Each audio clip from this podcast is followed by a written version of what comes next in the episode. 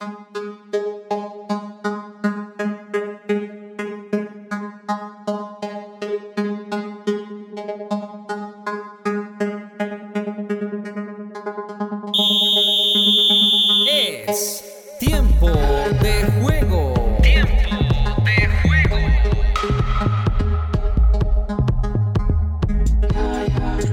Es un gusto volverlos a saludar en este programa, Tiempo de Juego, donde analizamos la actualidad deportiva de Colombia y el mundo. Aquí estamos para traerles todo lo relacionado al deporte a nivel nacional y a nivel mundial. Y como siempre, eh, me acompaña Diego Sebastián Muñoz, a quien saludo. Sebastián, ¿cómo ha estado? Estimado Luis Alberto, un cordial saludo para ti, para todos los oyentes. Mucha felicidad de estar de nuevo aquí en una nueva edición de Tiempo de Juego con muchas noticias, con muchas novedades de la actualidad deportiva y bueno, ya preparados para opinar, para informar, para llevarles la mejor información del deporte. Bueno, y tenemos varias cosas porque jugó la selección Colombia, es decir, empezó el ciclo de Néstor Lorenzo como técnico de la selección absoluta y también tuvimos algunos amistosos, no tuvimos ligas europeas, y sí tuvimos fútbol colombiano como siempre que no para. Así que vamos a empezar precisamente por ahí porque en el fútbol colombiano como siempre sigue el líder el favorito, ¿no? Que es nada más y nada menos que eh, Millonarios.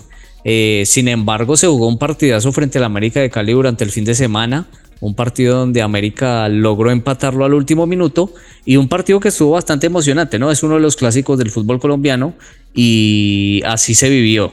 Sí, señor, un partido bastante emocionante en el que se jugó el pasado sábado en el, Nemesio Camacho el Campín. Dos por dos el resultado final entre el equipo embajador, como usted lo dijo, el gran candidato a llevarse el campeonato, la Copa Colombia y la Liga, ¿no? Está en ambos frentes disputando. Eh, un gran partido pudimos ver el pasado sábado con un América que no se achicó y que le jugó de igual a igual a Millonarios. Millonarios que tenía las bajas de Ginás, de, del costarricense Vargas y de Álvaro Montero, ¿no? De todas maneras, eh, Millonarios siguió jugando a lo que sabía y casi se lleva los tres puntos, ¿no, Luis Alberto?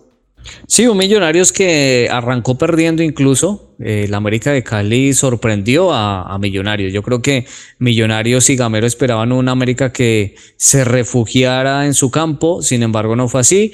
Es más, las acciones más prometedoras las tuvo América de Cali en el primer tiempo, obviamente las bajas y, y, que Gamero haya optado por hacer un equipo mixto para darles descanso de cara a lo que se viene, eh, seguramente afectó al equipo embajador que empezó perdiendo con gol de Juan David Pérez. Un Pérez Sebastián que cumple su segundo ciclo en América y que fue bastante resistido en su primer paso por América antes de ir al Once Caldas. Fue al Once Caldas, eh, hizo las cosas muy bien, volvió a este América y se ha ganado de a poco la confianza, la confianza de Guimaraes y se ha ganado el sector izquierdo de América de Cali. Es un jugador muy talentoso con los pies, muy rápido. Muchas veces toma malas decisiones, pero ayer abrió el marcador con el América y fue la gran figura del América de Cali. Fue el que pudo desbordar por el costado izquierdo del América, el derecho de Millonarios. Al minuto 22 ya iba ganando América de Cali. Sin embargo, una genialidad de Carlos Andrés Gómez, este jugador desde fuera del área, pateó con complicidad de Novoa, hay que decirlo, porque en realidad los dos goles que marcó Millonarios fueron complicidad del arquero Novoa, algo que no que me sorprendió que no lo dijeron en la transmisión de fútbol, incluso uno de los comentaristas que se jacta de ser eh, arquero de o, de haber sido en, el pasado arquero antes de ser periodista. Así que me llamó mucho la atención que no haya tocado el tema del arquero Novoa, que en los dos goles, el de los dos goles de Millonarios no se estiró, en el gol de el, que estaba comentando hace un rato, el de Gómez al minuto 30 y el de Valencia al minuto 67 de cabeza. No se movió el arquero. O sea, si no había arquero era lo mismo. Bueno, respetable tu opinión. Me parece que en el gol de Gómez de pronto pudo haber hecho más y en el de Javier Valencia sí, también se queda quieto, pero... Yo digo que los arqueros se tienen que estirar hasta para la foto, Sebastián, ¿sabe?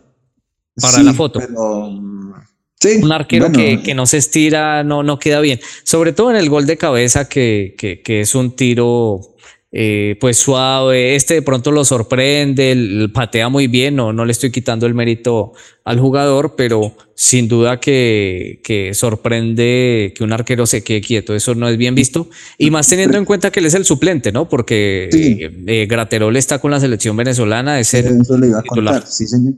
Sí, Graterol está con Venezuela, entonces va este Nova, que recordado por su paso en el por la equidad, ¿no? Y ya al final, pues el empate, ¿no? De al último minuto. Al último minuto, aguándole la fiesta al equipo Millonarios. Un equipo Millonarios y una hinchada, estimado Luis Alberto, que ya se siente campeona. Ya se ven los afiches en la, en la ciudad de Bogotá. Tuve la oportunidad de estar en el barrio El Restrepo este fin de semana y ya hay afiches de Millonarios campeón. Ya están ensillando eh, la bestia, ¿no?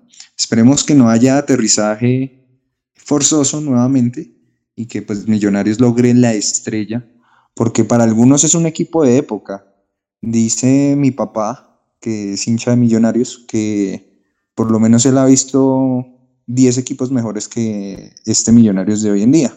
Sin embargo, como el nivel de, del fútbol colombiano es tan malo, pues el, el, nivel de Millonarios, un equipo que medianamente trata bien a la pelota, pues descolla, ¿no? Eh, bueno, vamos a ver si puede eh, coronar, ¿cierto? Porque ya llevamos dos años diciendo lo mismo. Año campeonato tras campeonato, que Millonarios es el mejor equipo, pero siempre se queda, eh, se ahoga en la orilla del mar, como se dice popularmente. Y lo raro, lo raro, Sebastián, es que no solo los hinchas de Millonarios lo ven campeón, ¿no? Los hinchas de otros equipos también ven a Millonarios campeón. Eso es, eso es lo raro. He hablado con hinchas de Nacional, de Santa Fe. he eh, puesto moneditas eh, porque creo que Millonarios tiene el fútbol para quedarse con el campeonato. Espero no estar equivocado, como he estado equivocado en los últimos tres campeonatos. No es el mejor Millonarios del siglo, como algún canal deportivo lo quiso mostrar durante esta semana, que dijo que es, eh, o, puso mejor a opinar a sus periodistas y a, y a sus a sus televidentes y millonarios era el mejor, este millonarios era el mejor equipo del siglo. Y ahí me responde usted con lo, con lo que le dijo su papá, ¿no?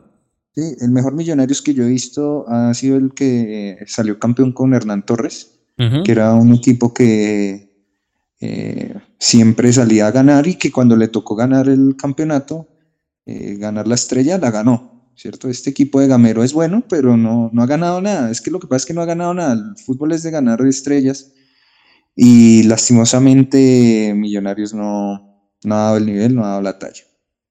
Bueno, y para hablar del América, porque hablamos solo de Millonarios, América mm, eh, eh, se reencuentra con el gol, le ha costado mucho marcar gol. Ramos no está en su mejor momento, hay que decirlo, aunque ayer jugó bien, pivoteando, tratando de recibir desde eh, más atrás, pero a América le ha costado mucho marcar gol, incluso Quintana tampoco entró.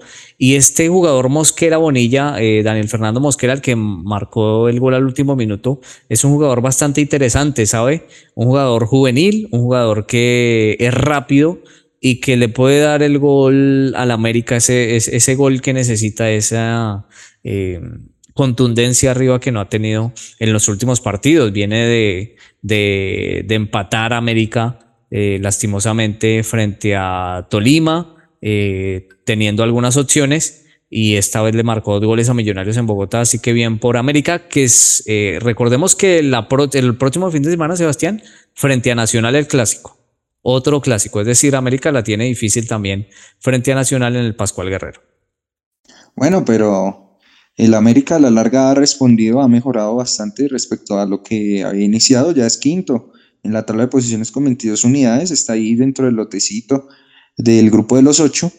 Y bueno, vamos a ver, eh, América, eh, si se mete en los cuadrangulares, puede plantar cara a su, clasificación o su eliminación. Va a ser el un hueso duro de roer en, en las finales si llega el conjunto escarlata. Está apretada, está apretada la tabla, ¿no? Porque prácticamente todos los que están dentro de los ocho hasta el, hasta el noveno tienen 20 puntos. O sea que la diferencia no es mucha. Va, a estar brava la competencia y va a estar brava. O sea, este campeonato está nivelado por lo bajo, a excepción de Millonarios, lo que venimos diciendo. Sí, señor. Eh, a propósito de equipos que están ahí dentro de ese lote de, de los ocho, Hablemos de Unión Magdalena, que es el segundo en la tabla de posiciones provisionalmente con 24 unidades, que perdió en condición de local sorpresivamente frente a Independiente Santa Fe. Lo digo sorpresivamente porque Independiente Santa Fe no estaba atravesando su mejor momento futbolístico. Eh, de hecho, le había costado como visitante en el campeonato y se lleva los tres puntos frente a una Unión Magdalena que había mostrado fortaleza en el, en el Estadio Sierra Nevada. Eh, un partido que se disputó el pasado domingo con goles de Morelo y de Estupiñán eh, a través de la vía del punto penal.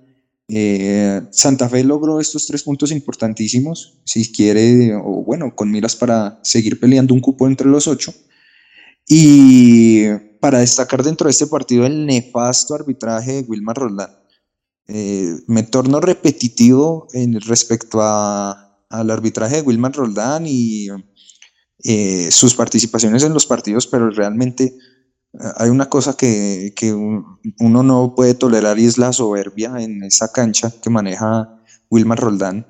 Y realmente a punta de pito estuvo a punto de, que eh, Unión Magdalena le empatara a, a, Santa Fe. De hecho, expulsó injustamente al uruguayo Arbos inclinó la cancha claramente Wilmar Roldán y se le veía la ampulosidad y como el, hasta el bullying que le hacía a los jugadores de Santa Fe para que el Magdalena tuviera que, empatar. Ya lo último, pues se produjo el penalti, claramente sería muy alevoso si no, si no, si no pitaba este penalti, que al final le termina dando la victoria Independiente de Santa Fe, pero muy malo el arbitraje de Wilmar Roldán.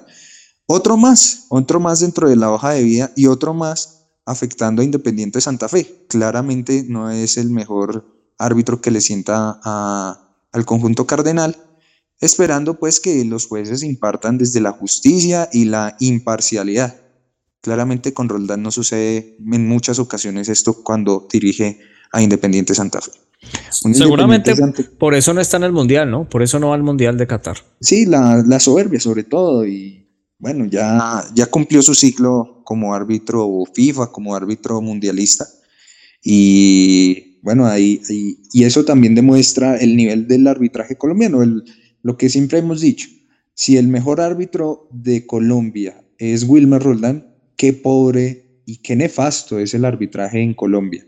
Y eso lo demuestra cada rato, se demuestra cada momento, en cada partido, con el manejo dudoso del VAR, con los papelones que hacen el señor Rojas y el señor Gallo eh, internacionalmente. Bueno, en fin, eh, no me riego más porque pues eh, estamos hablando del juego, pero si estos protagonistas realmente empañan lo que es este deporte. Bueno, así estamos entonces con el fútbol colombiano. Hablemos, Sebastián, de Junior, porque le ganó Alianza Petrolera y un respiro para el equipo de Comezaña que no había podido despegar, ¿no? No había podido ganar un solo partido hasta ahora en la nueva era Comezaña. Esta vez le ganó Alianza Petrolera por la mínima diferencia, pero le ganó. Sí, señor, con gol de Fabián Zambuesa, el argentino.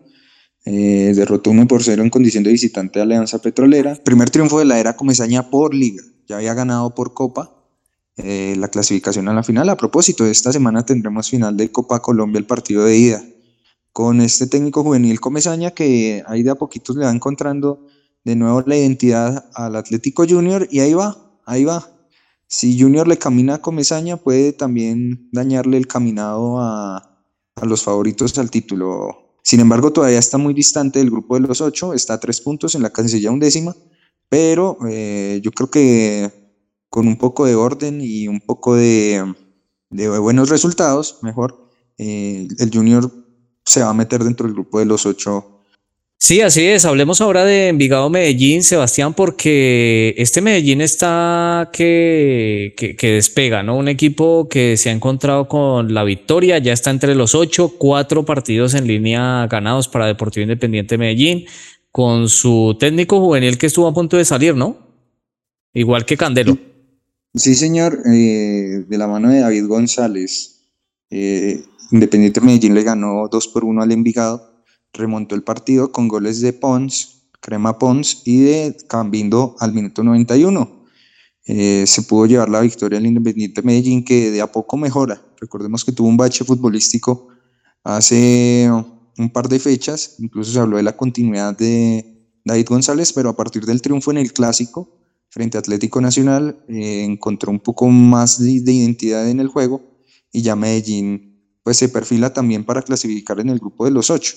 Actualmente se ubica en la séptima posición con 22 unidades, mientras que Envigado eh, se descuelga del lote de los clasificados en la casilla número 14 con tan solo 16 unidades.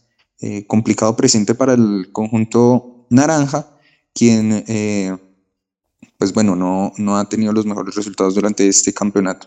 Un Medellín, estimado Luis Alberto, que todavía le queda pendiente un partido y que puede asimismo escalar dentro de la tabla de posiciones y eh, acomodarse mejor en, el grupo de clasificados.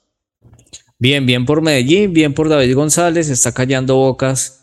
Eh, y el que sí viene regular es Envigado, ¿no? Viene de perder dos partidos seguidos, 16 eh, puntos, y me imagino que estará esperando a ver si le alcanza un equipo que juega bien y por eso le dieron continuidad a Alberto Suárez, pero vamos a ver si le alcanza para clasificarse entre eh, los ocho al, al, equipo de Envigado. Bien por Deportivo Independiente Medellín, bien por su hinchada, que, que no es poca y que ve, ve, ve, ve un buen equipo ahí. Sebastián, pasemos a chequeo bar.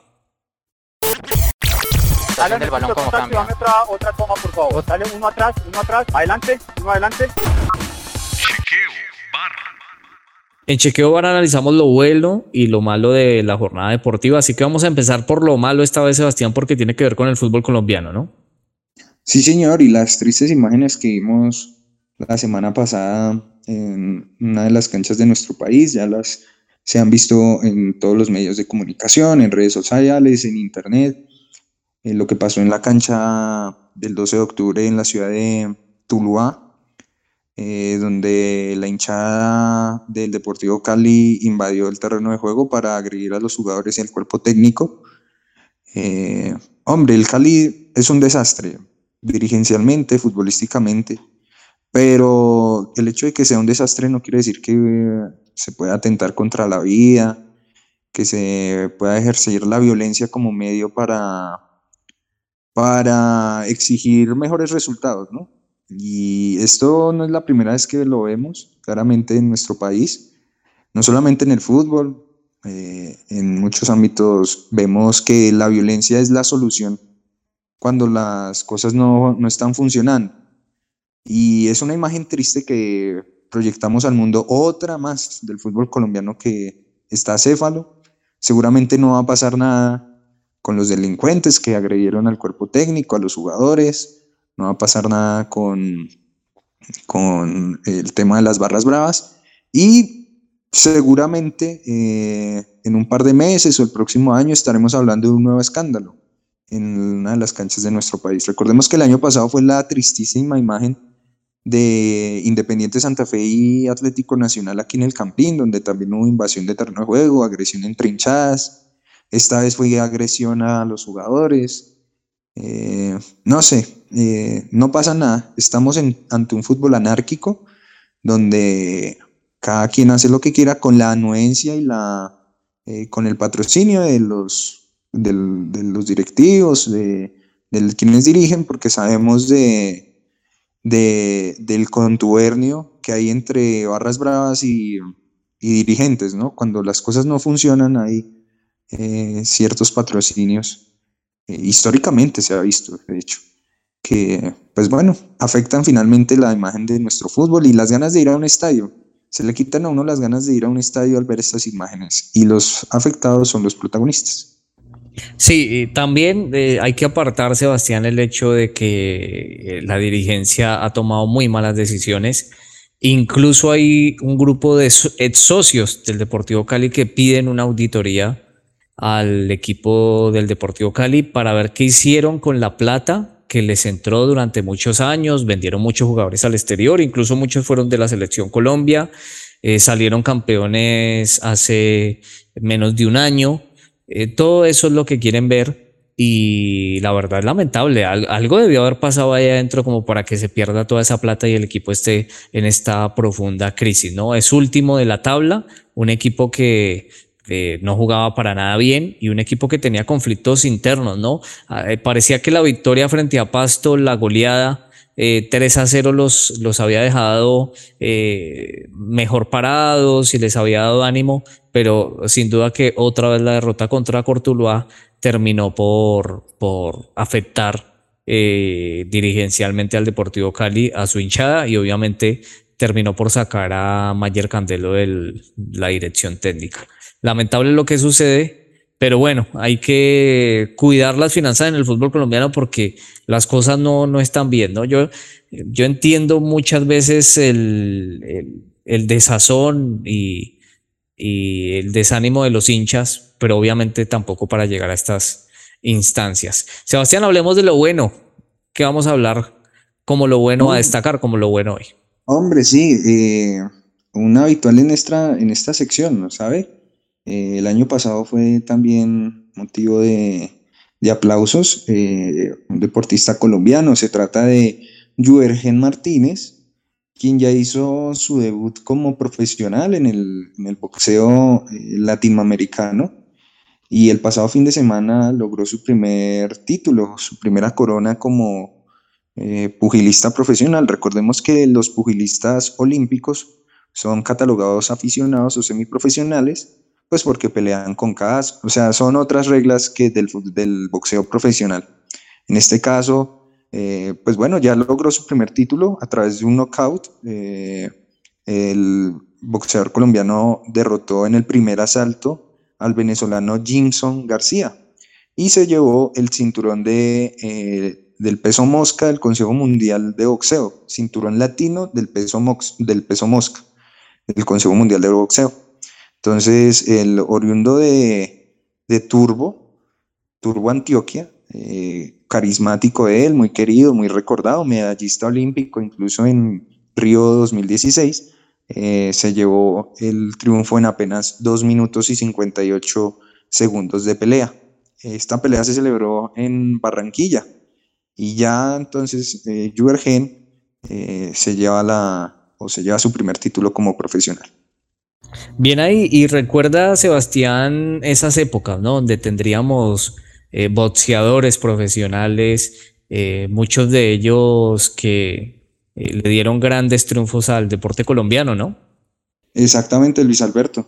Juergen Martínez pues se destaca ahora y pues esperemos que cómo le va profesionalmente. Recordemos que hizo su debut este año como profesional. Vamos a ver cómo le va. Eh, prometedor el, arranque de Juergen. Eh, veremos con qué más resultados puede llegar a obtener eh, nuestro querido boxeador. Bueno, Sebastián, hablemos ahora sí de la selección Colombia, porque empezó la era de Néstor Lorenzo, el quien fue asistente técnico de la selección Colombia en la era de José Néstor Peckerman. Eh, había mucha expectativa, sobre todo por cómo iba a ser esa selección Colombia. Eh, esas expectativas se bajaron un poco, o por lo menos para algunos, por el tema de la convocatoria, ¿no? Que no hubo grandes cambios con respecto a la convocatoria o a las convocatorias que presentaba Reinaldo Rueda y las cuales terminaron por dejarnos por fuera del Mundial. Esta vez la selección enfrentó a Guatemala, lo goleó, pero pues hay algo para celebrar. Y la verdad, celebro que hayan ingresado eh, nuevos jugadores dentro del partido, ¿no? El caso de Yacer Asprilla, Carrascal, eh, el mismo John Jader Durán, eh, jugadores nuevos, pues para mostrar a ver si se, si se puede contar con ellos, ¿no? una imagen muy triste la del primer tiempo frente a Guatemala. Eh, sobre todo era Juan Guillermo Cuadrado ya completamente eh, fuera de ritmo, con displicencia, con lentitud, lo mismo Falcao, el mismo James tuvo un inicio muy malo de partido. Eh, parecía una formación incluso del Mundial de Rusia 2018, ¿no? Salvo Luis Díaz, el ataque colombiano eran lo de siempre, Falcao, James, Cuadrado y el medio campo con Lerma y Mateo Uribe. Entonces, mm, no era prometedor el, eh, eh, la primera formación. Y ya de a poquito fueron entrando, entró el muchacho Sinisterra, entró Asprilla, entró Carrascal, entró Santos Borré, le dieron un nuevo aire un poco más de alegría, un poco más de velocidad al equipo colombiano frente a Guatemala. Y bueno, vamos a ver cómo le va a Lorenzo. Ahí ya va descartando, entre otras cosas, Lorenzo en cierta parte se le entiende el hecho de que haya llamado a los de siempre, porque, pues bueno, él, es, él conocía a estos jugadores cuando estuvo con Peckerman. Y como el hecho de, como para ver, bueno, quién, quién me va a servir, quién no va a servir. Eh, creo que debe sacar sus conclusiones Lorenzo sobre los veteranos. Hay unos que ya, ya les cuesta, ya les cuesta eh, eh, jugar en la selección, no, tienen ya ánimos o energía o ya no son lo que eran antes.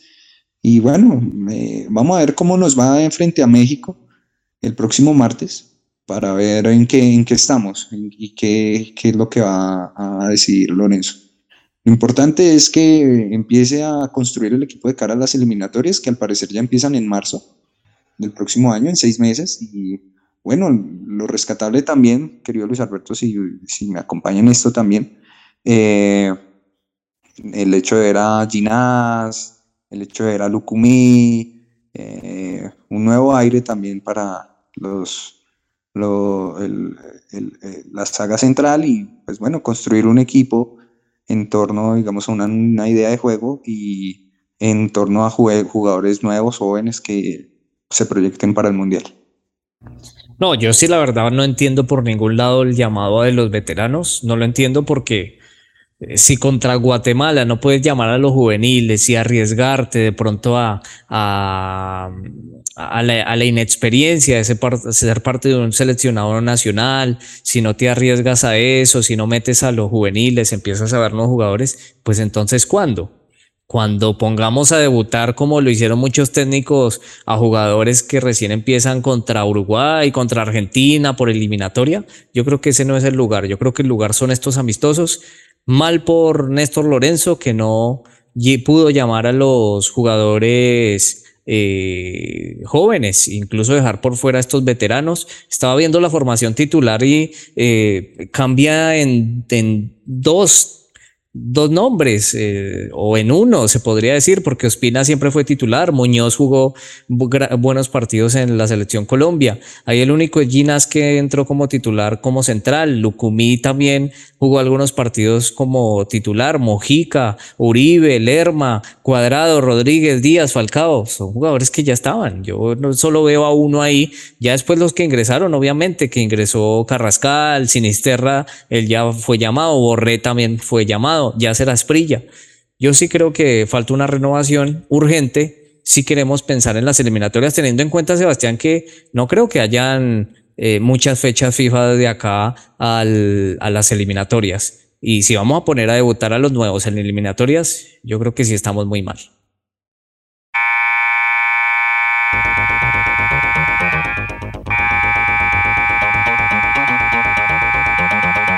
Tiempo fuera. Aprovechando esta coyuntura, estimado Luis Alberto, voy a aprovechar para tomar mi tiempo fuera sobre este tema de la renovación en la selección Colombia y un hecho particular que se presentó en el partido frente a Guatemala. Luego del primer gol que fue anotado por James Rodríguez, eh, en su celebración manda a callar y se señala a él como el número uno, James Rodríguez. James Rodríguez sin duda es uno de los mejores jugadores de la historia del fútbol profesional colombiano, uno de los grandes héroes de nuestra generación, de la historia de la selección, goleador de Brasil 2014. Todos recordamos ese golazo frente a Uruguay, eh, que nos emocionó a todos y que recordamos con mucho cariño. Pero el hecho de que hayamos vivido esos momentos no quiere decir que eso te dé licencia para hacer lo que se te dé la regalada gana en la selección. Y ya con esa celebración muestra que eh, James eh, está demostrando que él quiere ser el patrón de la selección nuevamente, quiere eh, hacer las cosas como él quiere que pasen en la selección y si llega a pasar algo puede pasar y si llega a pasar algo que él no quiere eh, pues puede hacer perfectamente lo que le hizo a Carlos Queiroz, pararse frente a, cualquier rival en un partido importante y recibir una goleada para que lo saque. Eh, realmente es triste ver eh, la, el ocaso de nuestro héroe. Realmente es triste y ya lo habíamos hablado incluso en ediciones anteriores, de ver cómo, entre comillas, el ídolo de los niños, el 10 de la selección, el 10 del Real Madrid, ahora es un, un futbolista que caprichoso, un futbolista que eh, se le subió la gloria a la cabeza y no aterriza. Y es triste ver que el futuro de la selección está, va a ser eh, gobernado por el orgullo de James David Rodríguez Rubio. Eh, esperemos que Lorenzo, esperemos que el cuerpo técnico pueda darle manejo a esta figurita, a esta estrellita, ¿cierto? Que ahora me imagino que tiene que rendir en el Olympiacos, ¿no? y destacarse y ser figura eh, en un fútbol de menor valor, pero que tiene que destacarse para, bueno, que nos ayude en la selección. Si James está bien, nos va bien en la selección. Si James está mal, pues ya vemos que nos ha ido bastante mal con, con él en cancha. Entonces, eh, particularmente me declaro en contra de, eh, de la soberbia de James, eh, ya es la segunda vez en este programa que no me gusta la soberbia, que ya digo que no me gusta la soberbia de la gente. Eh, la soberbia de James mm, no estoy de acuerdo con ella y me parece que es un mal ejemplo para nuestra juventud, un mal ejemplo para las personas que se esfuerzan día a día para salir adelante eh, y es un mensaje erróneo, ¿sí? donde se dice que si tú eres bueno para algo, puedes exigir lo que se te dé la gana con el fin de que estés tranquilo, feliz, cómodo, así los resultados, no sé. Eso era lo que tenía que decidir Luis Alberto. Muchas gracias por tu espacio. Tal cual, yo creo que ese sentimiento lo compartimos muchos. Eh, la situación de James es, terrible, ¿no? Es decir, jugador que no agradece ser llamado, a pesar de toda la contra que tenemos muchos hinchas sobre él, no no siendo desagradecidos por lo que nos dio, pero sí siendo un poco conscientes de eh, cómo es su actitud. Por eso, finalmente en Europa terminó pidiendo eh, eh, prácticamente que arrodillado que un equipo lo sacara de Qatar y el único que lo hizo fue el Olympiacos de Grecia. Así es, Sebastián, muy interesante su reflexión y su editorial. Bueno, Sebastián, y esta semana tenemos la final de la Copa Colombia, ¿no? Bueno, el primer partido de, la final entre Junior de Barranquilla y Millonarios podría ser el título que tanto ansían los jugadores y la hinchada de Millonarios, ¿no? Sí, señor, eh, eh, inicia este eh, miércoles en la ciudad de Barranquilla la final de la Copa Colombia. Vamos a ver si alcanzarán a llegar los jugadores que están de Millonarios eh, en las elecciones, ¿no? Para que sea un partido parejo, ¿no? Eh, pues se supone que, que, ellos habían contratado un vuelo charter para los dos. Eh, es decir, que yo, yo creería que en estos momentos ya deben estar en la concentración con, lo, con sus compañeros de Millonarios. Pues si contrataron un vuelo desde el equipo para traerlos para esa final, pues yo creería que sí. No veo por qué no. Vamos a ver, sí, para que después en caso de, ¿cierto? No tengan que echarle la culpa a que el equipo está incompleto, sino que, pues bueno, sea en igualdad de condiciones y que haya fair play en ese sentido. Sí, el partido de vuelta se jugará ya en octubre, ¿no? Entonces, eh, para, eh, para tenerlo en cuenta. Eh, un, ah, recordemos que Millonarios le ganó en el transcurso de la semana en Barranquilla al Junior, ¿no? Uno por cero con gol de Javier Valencia y que el equipo eh, embajador se fue aplaudido del, del, Estadio Metropolitano. Entonces ya hay un antecedente fresco de este partido. Veremos qué pasa en la final. Bueno, Sebastián, y aparte de la selección Colombia, las selecciones suramericanas que van a estar en Qatar 2022 también jugaron sus respectivos amistosos. Mire, le doy algunos resultados interesantes. La selección ecuatoriana de fútbol empató nada más y nada menos que, que frente a la poderosa Arabia Saudita. Así que el equipo de Alfaro tendrá que reacomodar sus fichas para poder eh, enfrentar al Mundial. Recordemos que Ecuador, Sebastián, eh, se enfrenta al local, ¿no? O al equipo eh, que, es local en el partido inaugural del Mundial, si no estoy mal. Sí, señor, frente a Qatar. La, durante la semana revivió el tema de Byron Castillo, ¿no? Que aparentemente iba, que es colombiano, bueno, en fin, finalmente no pasó nada con ese, con ese asunto. Sí, un Ecuador que pues no le puedo ganar a la selección árabe, la selección árabe que también comparte grupo con Argentina, México y Polonia, también buscando un rival suramericano para eh, una adaptación.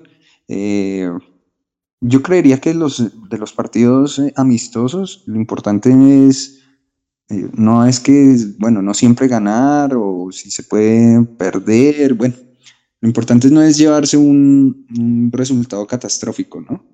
Una, comerse una goleada, un partido mal jugado, porque eso de pronto da inseguridad con miras al, Mundial.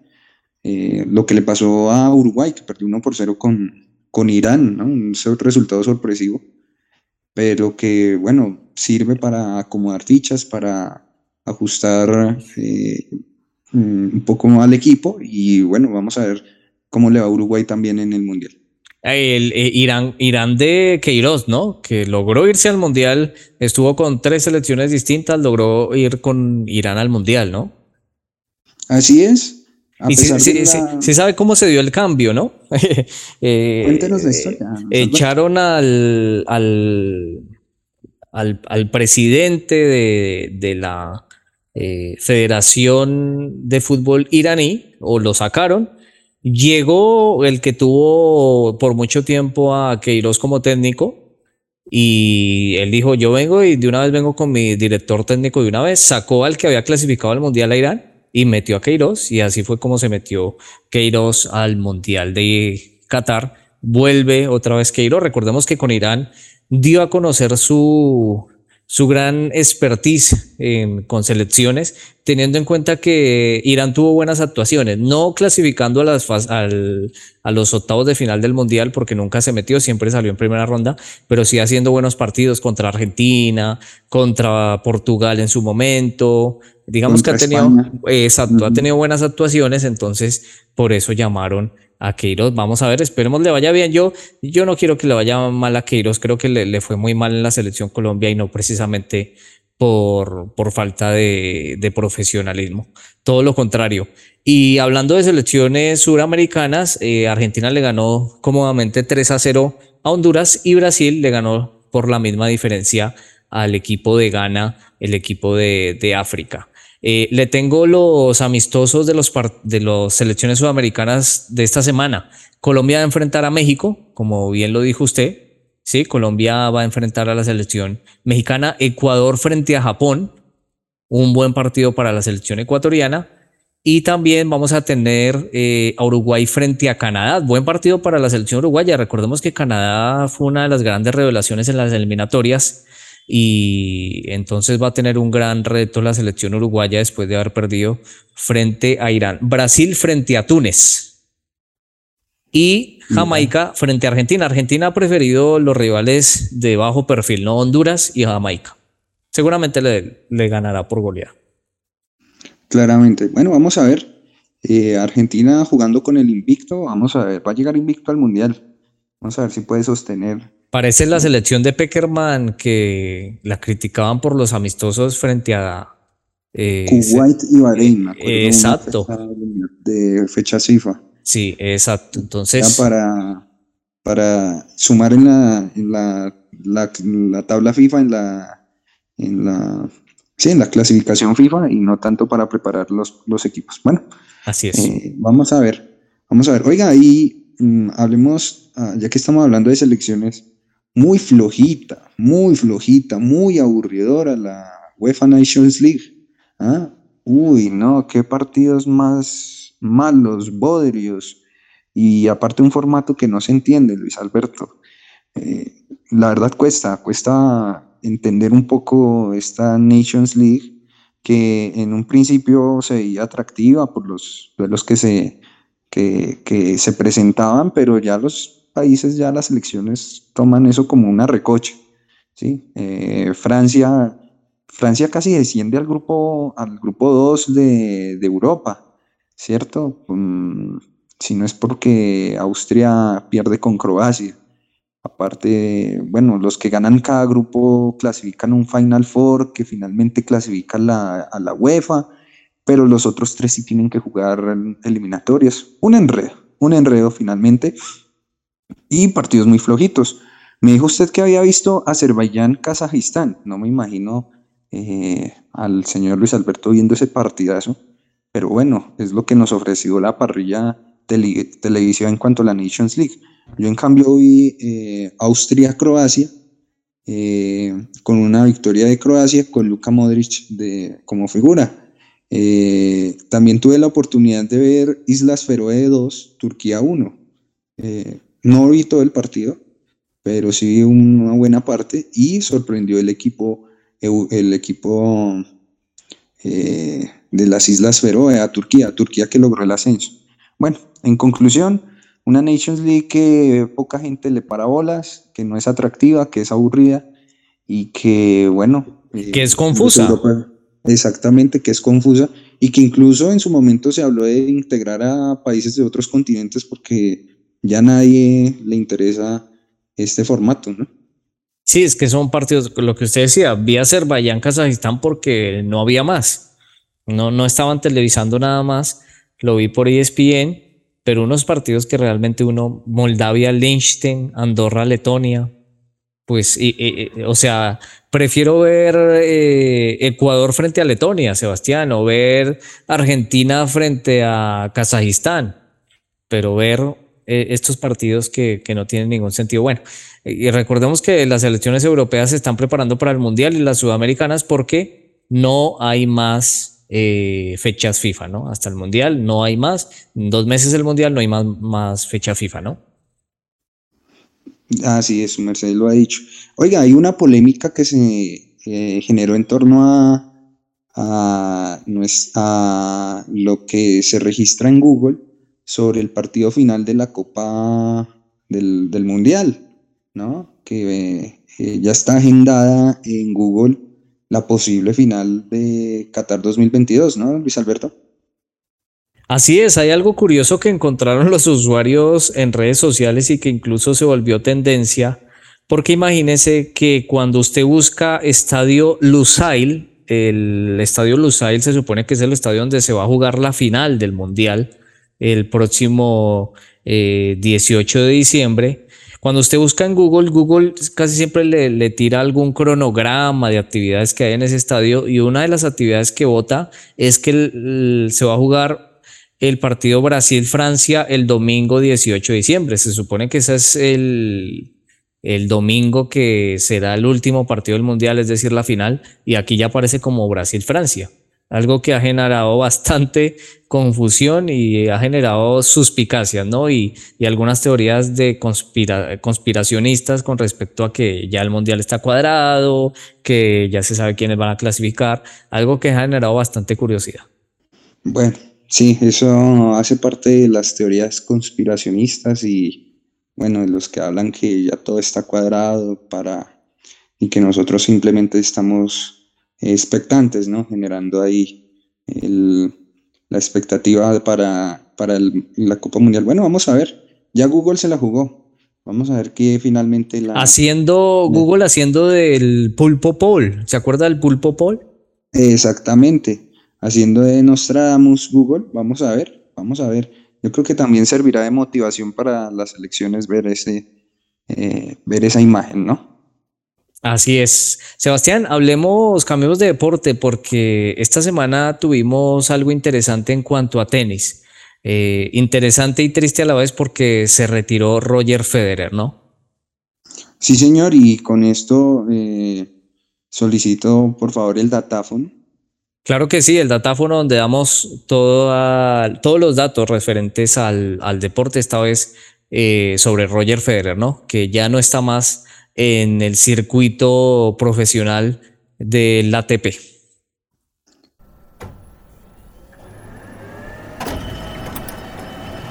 El datáfono.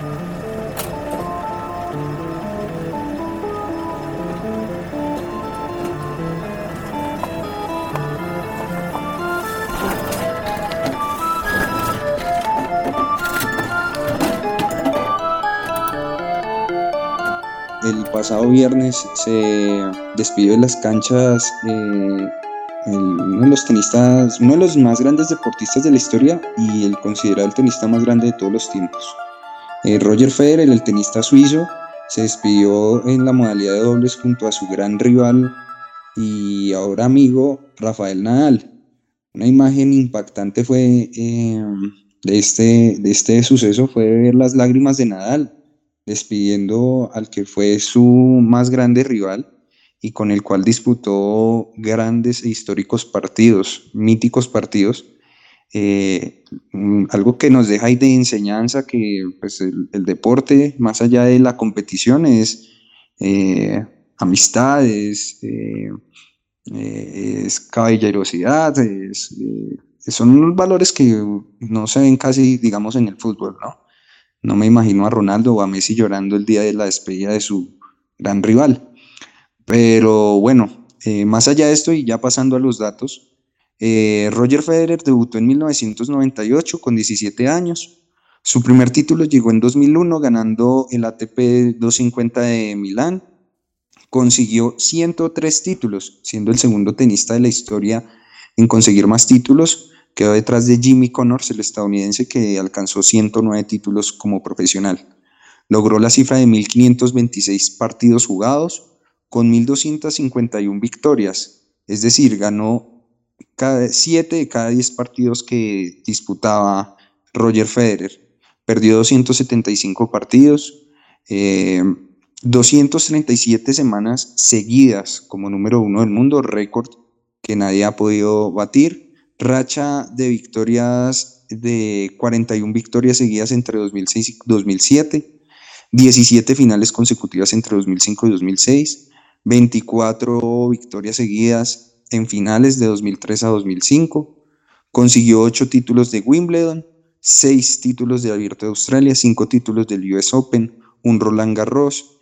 Es el máximo ganador del torneo de Halle en 10 ocasiones, el torneo de Basilea en 10 ocasiones, medalla de oro en Berlín en la modalidad de dobles en 2008, medalla de plata en la modalidad de singles en Londres 2012 campeón seis veces de la Copa Masters eh, ATP y eh, bueno, cifras que eh, describen mm, la grandeza de este tenista que ha sido inspiración para no solo para rivales, sino para las nuevas generaciones del tenis. Una noticia que sacudió el mundo del deporte y que por supuesto también hacemos eco en tiempo de juego porque fue un jugador o fue un deportista que marcó un, antes y un después en este deporte.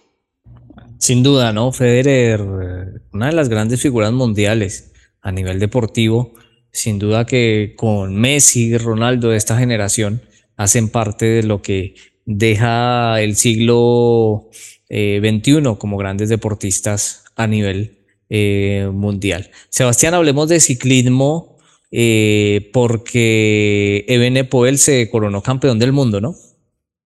Sí, la gran promesa de la que hablamos el año pasado del ciclismo mundial ya es una realidad. Ganó la Vuelta a España y ahora ganó el Mundial de Ciclismo de Ruta, sacándole dos minutos de distancia a su, al grupo perseguidor. Eh, el belga de tan solo 22 años ya es una realidad, ya es presente del, del ciclismo mundial y bueno, se perfila como eh, uno de los eh, eh, ciclistas a batir en los próximos años, junto a Tadej Pogacar. Promete ser la rivalidad de, la década. Entonces, en Ebenepoel, pues respondiendo a las expectativas, Nairo Quintana estuvo muy activo en el, en el grupo perseguidor de Ebenepoel, pero no pudo llegar en el podio se quedó al final. Y bueno, esa es la realidad del ciclismo mundial. La nueva generación del ciclismo mundial eh, no tiene eh, como eh, grandes ciclistas a los grandes escaladores, sino a los ciclistas completos, ¿no? Como Benepoel, que es contrarrelojero, que es escalador y también se destaca en las etapas de clásicas o en las etapas largas, como los mundiales. Esa es la noticia del día en el ciclismo mundial. Bien por él. Y hay un dato curioso que usted no nos tenía, más que un dato, pues una preocupación bastante importante con respecto a, a Vingegaard, ¿no? El, el, ciclista que ganó el último Tour de Francia. ¿Qué fue lo que pasó con él? Sí, el ciclista danés quien se coronó en este año en el Tour de Francia, luego, pues bueno, de una extraordinaria participación, no ha vuelto a montar bicicleta desde, desde que ganó el Tour. No ha vuelto a aparecer públicamente desde que ganó el Tour. No se ha inscrito, no ha participado en ninguna competición después de haber ganado el Tour. Y eh, pues bueno, la noticia surgió en los medios de comunicación europeos y al parecer Jonas Vingegaard está viviendo una etapa de depresión eh, después de haber ganado el Tour. Mire usted, la, salud mental de los deportistas, cómo es importante. Eh, resulta que al parecer no le gusta ser famoso a Vingegaard o está sufriendo eh, un síndrome de que de apatía a la fama, es decir, quiere estar encerrado, quiere ser quiere ser, eh, pasar desapercibido y parece que le incomoda el hecho de ser reconocido eh, no solamente en su país, sino en toda Europa. Entonces, mire usted, todo lo que rodea al mundo del deportista, no solamente es subirse en la bicicleta y pedalear, no es solamente patear una pelota o eh, agarrar una raqueta, sino que todo lo que hay en torno, incluso la salud mental, como es importante. Y mire usted que no solamente el fracaso, sino también los éxitos también pueden afectar psicológicamente a los, a los deportistas. Una noticia que realmente eh, me parece impactante, porque pues qué ciclista no quiere ganar el Tour de Francia y Vingegaard después de ganar eh, ha sufrido en la parte de su salud eh, inconvenientes, ¿no? Entonces, interesante y para hacer seguimiento, ¿no? Sí, y es algo que, que, viene sucediendo con muchos deportistas, ¿no? La salud mental sigue siendo algo poco, eh, un tema poco tratado profesionalmente, por lo menos visto desde afuera, ¿no? Me imagino que los, equipos y, las instituciones deportivas lo están teniendo en cuenta, pero sí es un tema a tener en cuenta más adelante. Sebastián, mire que la selección Colombia femenina de voleibol debutó en el Mundial que se disputa en Países Bajos. La selección Colombia debutó el pasado día lunes, eh, domingo, y ahora la selección tendrá que enfrentar a la selección de China el próximo martes. Colombia lastimosamente debutó con derrota, cayó 3 a 0, es decir, en tres sets frente a la selección japonesa y el día martes tendrá que disputar su segundo partido frente a la selección de China. Esperemos le vaya bien esta selección Colombia que pudo tener eh, una buena representación en los suramericanos, en el panamericano. Esperemos le vaya bien a esta selección Colombia de voleibol que sigue haciendo historia en este deporte que no es común en Colombia. Eh, Sebastián, ¿cómo vio lo de eh, la selección de voleibol? Sí, una selección que generó expectativas y que bueno, como lo decía usted, no, no, no tiene el apoyo, ¿no? Está sin patrocinio. Eh, les toca con las uñas y bueno, vamos a ver cómo les va. Fue un triste debut, la verdad, esperábamos un poco más frente a Japón, pero bueno, la, infraestructura japonesa y la historia del voleibol japonés es superior a la historia del voleibol femenino en Colombia, ¿no? Que tienen que entrenarse en coliseos viejos, eh, sin entrenadores profesionales, y más que todo es, es ver a, eh, gente que, pues bueno, eh, tiene como hobby el, el, eh, voleibol destacarse mundialmente, lo cual se es de aplaudir y esperemos que algún día pues, se pueda profesionalizar este deporte y obtener resultados mejores en los mundiales. Pues si no tiene el apoyo la selección femenina de fútbol, que incluso llega a llenar estadios, como lo fue en la Copa América, no me imagino las complicaciones que tendrá eh, las deportistas de voleibol. Recordemos que acá en Colombia, si eh, las mujeres no se destacan en algo, si no tienen resultados ya, no se les apoya. Mientras tanto, los hombres reciben todo el apoyo a pesar de que eh, pierden y pierden sistemáticamente. Así que esperemos le vaya bien a las mujeres de voleibol. Sebastián, un gusto. Gracias por acompañarnos y ser parte de tiempo de juego. A ti Luis Alberto, muchísimas gracias, un cordial saludo a todos nuestros oyentes y nos escuchamos en la próxima edición de Tiempo de Juego. Así es, no olviden seguirnos a través de nuestras redes sociales, arroba tiempo de juego guion bajo en Facebook e Instagram y también a través de nuestro WhatsApp. Eh, gracias por escuchar este programa y nos volvemos a encontrar eh, la próxima semana con un episodio más de Tiempo de Juego. En tiempo de juego no dejamos en visto a nadie. Por eso puedes participar enviando tu opinión o información deportiva al WhatsApp 300 599 9272. 300 599 9272.